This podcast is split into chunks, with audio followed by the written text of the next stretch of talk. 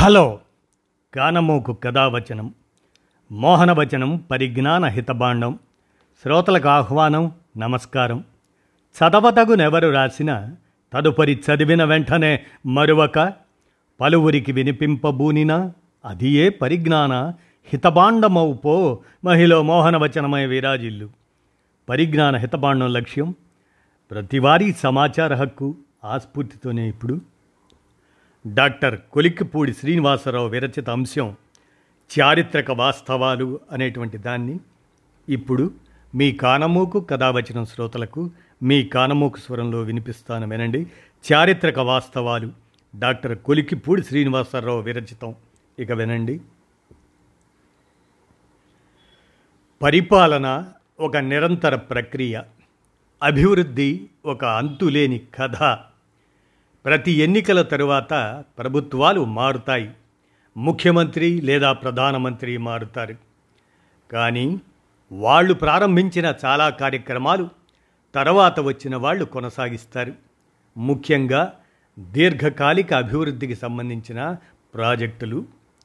నాలుగు వందల ముప్పై రెండు సంవత్సరాల క్రితం గోల్కొండ కోటలో ఉన్న కులీ కుతుబ్ షా కోటకు ఎదురుగా ప్రస్తుత చార్మినార్ ప్రాంతంలో ఒక నూతన పట్టణానికి అంకురార్పణ చేశాడు.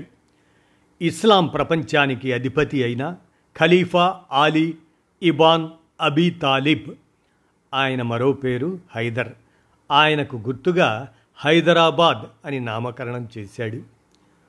ఒక చెరువు చేపలతో నిండినట్లు నా నగరం జనంతో నిండి ఉండే విధంగా ఆశీర్వదించు ప్రభు అని కులీ కుతుబ్షా హైదరాబాద్ నిర్మాణం ప్రారంభించిన రోజు అల్లాని ప్రార్థించినట్లు చరిత్ర చెబుతుంది.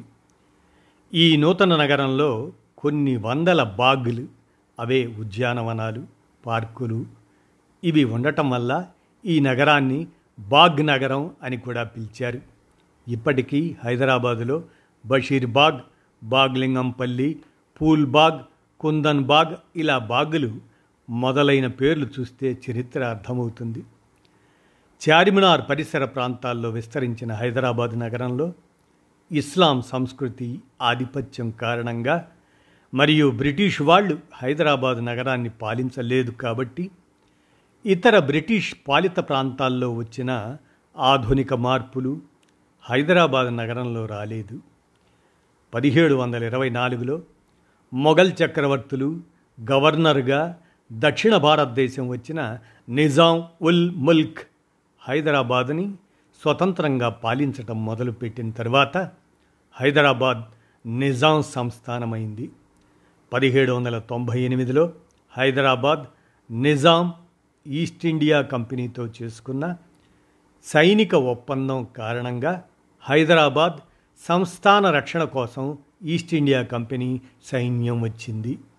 ఆ సైన్యం కోసం హైదరాబాద్ నగర శివారులో సైనిక కేంద్రం ఏర్పాటైంది. దాని పేరు కంటోన్మెంట్. ఆ కంటోన్మెంట్లో ఉండే బ్రిటిష్ సైనికుల కోసం అధికారుల కోసం చర్చీలు ఆసుపత్రులు విద్యా సంస్థలు పార్కులు ఇతర నిర్మాణాలు జరిగాయి. అలా ఏర్పడ్డ నగరం పేరు సికింద్రాబాద్. దేశానికి స్వాతంత్రం వచ్చి హైదరాబాద్ సంస్థానం భారతదేశంలో విలీనం అయ్యేంతవరకు హైదరాబాద్ నగరం కేవలం ఒక చారిత్రక నగరం. చార్మినార్ మక్కా మసీద్ గోల్కొండ ఆ తర్వాత వచ్చిన పాలరాతి బిర్లా మందిర్. ఎన్టీఆర్ అభివృద్ధి చేసిన ట్యాంక్ బండ్ హుస్సేన్ సాగర్లో బుద్ధుడు ఆర్టీసీ క్రాస్ రోడ్లో సినిమా థియేటర్లు ఎదురుగా బావర్చీలో బిర్యానీ అక్కడ నుంచి విద్యానగర్ దాటి ముందుకెళితే నలభై ఏళ్ళ క్రితమే అనుక్షణికం నవలలో వడ్డెర చండీదాస్ చెప్పినట్లు ముప్పై ఏళ్ళ వయసులో ఎదుగుదల ఆగిపోయిన ఒక అద్భుత సౌందర్య రాశిలా కనపడే ఉస్మానియా ఆర్ట్స్ కాలేజీ భవనం. ఇవి హైదరాబాద్ వచ్చే యాత్రికులు చూడాలనుకునే ప్రదేశాలు. హైదరాబాద్ వాతావరణం కారణంగా ఒక రకంగా దేశానికి మధ్యలో ఉండటం వల్ల మరికొన్ని రాజకీయ కారణాల వల్ల కేంద్ర ప్రభుత్వం హైదరాబాద్ చుట్టూ అనేక కేంద్ర ప్రభుత్వ రంగ సంస్థలను ఏర్పాటు చేసింది. ఫలితంగా వేలాది ప్రభుత్వ ఉద్యోగాలకు హైదరాబాద్ కేంద్రమైంది. బీహెచ్ఎల్ ఒక చివర డిఆర్డిఓ ఇంకో చివర ఐడిపిఎల్ మరో చివర ఈసీఏఎల్ ఇంకో చివర. ఇలా ఉన్న కారణంగా నగరంలో మౌలిక సదుపాయాల అభివృద్ధి అంతగా జరగలేదు. రోడ్లు చాలా ఇరుకుగా ఉండేవి. పంతొమ్మిది వందల తొంభయో దశకం ప్రారంభం వరకు హైదరాబాద్ లక్నో పాట్నా బెంగళూరు దాదాపు ఒకే రకంగా ఉండేవి. సముద్ర తీరంలో ఉండి రేవు పట్టణాలు కాకడం కావడం వల్ల బొంబాయి కలకత్తా మద్రాస్ ఈ నగరాల వ్యాపార కార్యకలాపాల వల్ల ఆ నగరాలలో ఎక్కువ అభివృద్ధి జరిగి జనసాంద్రత పెరిగింది.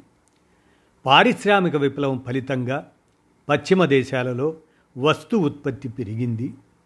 వాళ్ళ ఎగుమతులు పెరిగాయి వాళ్ళ ఆదాయం పెరిగింది. ఫలితంగా వారికి అవసరమైన పెట్టుబడి కన్నా ఎన్నో రెట్ల సంపద వాళ్ళ దగ్గర చేరింది.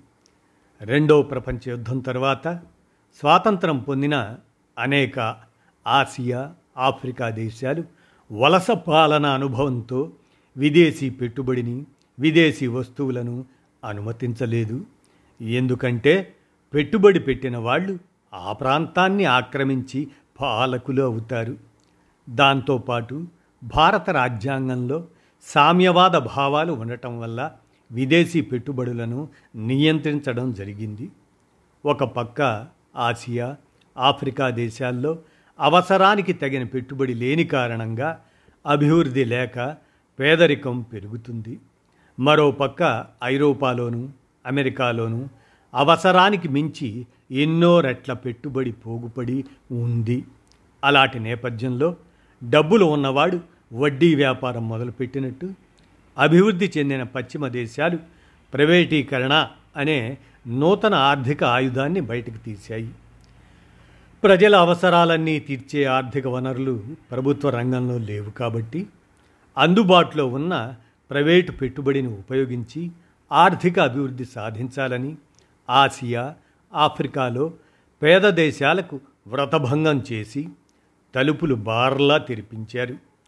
ఈ నేపథ్యంలో ప్రైవేటు రంగాన్ని నియంత్రిస్తూ ప్రభుత్వ రంగ నాయకత్వంలో పనిచేస్తున్న భారత ఆర్థిక వ్యవస్థ తలుపులను పంతొమ్మిది వందల తొంభై ఒకటిలో భారతదేశ ప్రధానమంత్రి హోదాలో పివి నరసింహారావు పూర్తిగా తెరిచారు. పంతొమ్మిది వందల తొంభై ఒకటిలో భారత పార్లమెంటు ఆర్థిక సంస్కరణల పేరుతో నూతన ఆర్థిక విధానాన్ని ఆమోదించింది. ఆ విధానం ఫలితమే సరళీకరణ ప్రైవేటీకరణ ప్రపంచీకరణ.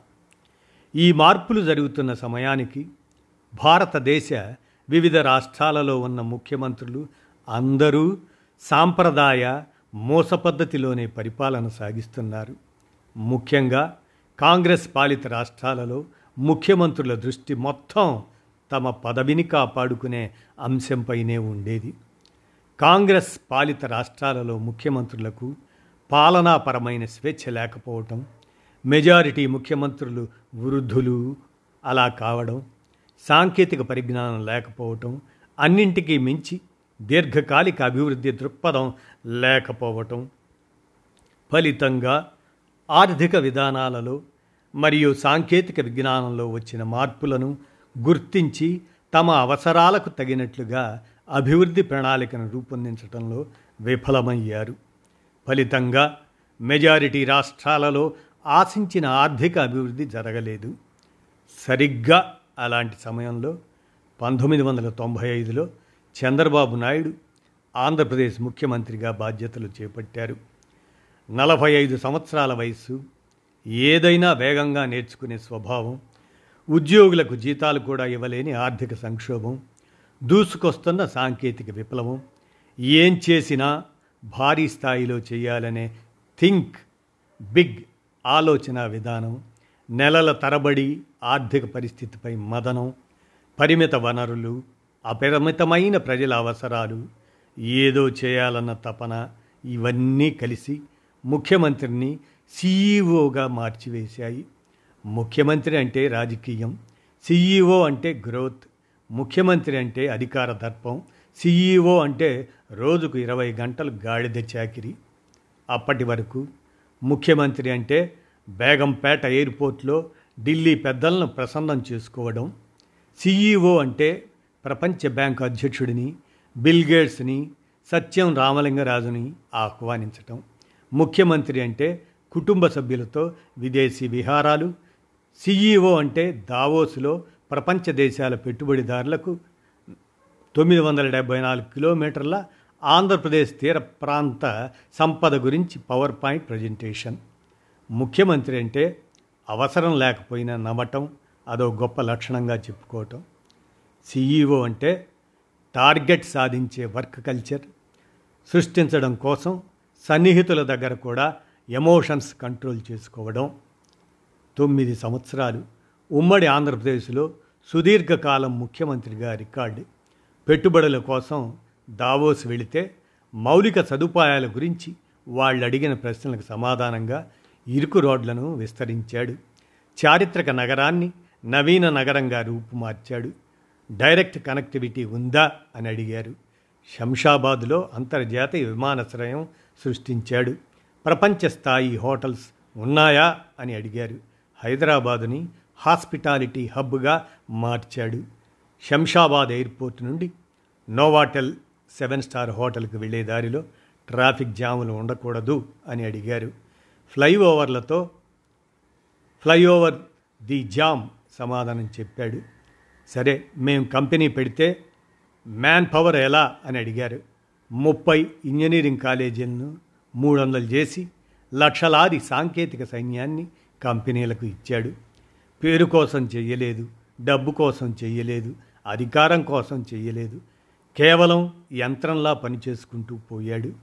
వెనక్కి తిరిగి చూస్తే హైదరాబాద్ లోగోను మార్చిన హైటెక్ సిటీ హైదరాబాద్ దూరాన్ని మార్చిన శంషాబాద్ ఎయిర్పోర్ట్ హైదరాబాద్ వేగాన్ని మార్చిన ఔటర్ రింగ్ రోడ్డు హైదరాబాద్ బిజినెస్ను పెంచిన business school triple IT Urdu university NALSAR university ఇలా చెప్పుకుంటూ పోతే ఇన్ఫర్మేషన్ టెక్నాలజీ బయోటెక్నాలజీ రంగంతో పాటు వైద్య రంగానికి ఆతిథ్య రంగానికి విద్యా రంగానికి ఎంటర్టైన్మెంట్ రంగానికి రియల్ ఎస్టేట్ రంగానికి ఫార్మా రంగానికి క్రీడా రంగానికి రవాణా రంగానికి హైదరాబాద్ నగరం కేంద్రం అయ్యింది.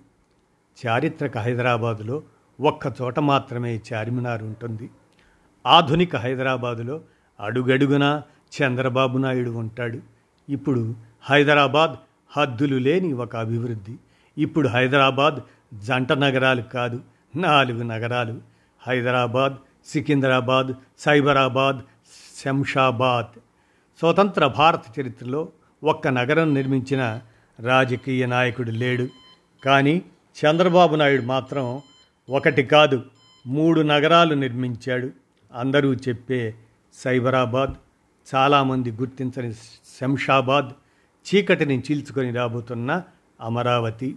ఇదంతా ఇప్పుడు ఎందుకంటే ప్రస్తుత తెలంగాణ ఎన్నికల ప్రచారంలో భాగంగా తెలంగాణ పిసిసి అధ్యక్షుడు సోదరుడు రేవంత్ రెడ్డి గారు హైటెక్ సిటీ శంషాబాద్ విమానాశ్రయం ఔటర్ రింగ్ రోడ్ మొదలైన అభివృద్ధి కార్యక్రమాలు అన్నింటినీ కాంగ్రెస్ ఖాతాలో వేసుకునే ప్రయత్నంలో చరిత్రను వక్రీకరిస్తుంటే చూడలేక కొన్ని వాస్తవాలు మీ దృష్టికి తీసుకువచ్చాను. రాజకీయ నాయకులు పార్టీ కండవాలు మార్చవచ్చు కానీ చరిత్రను మార్చలేరు. చరిత్ర ఉన్నంత వరకు చంద్రబాబు నాయుడు ఉంటాడు.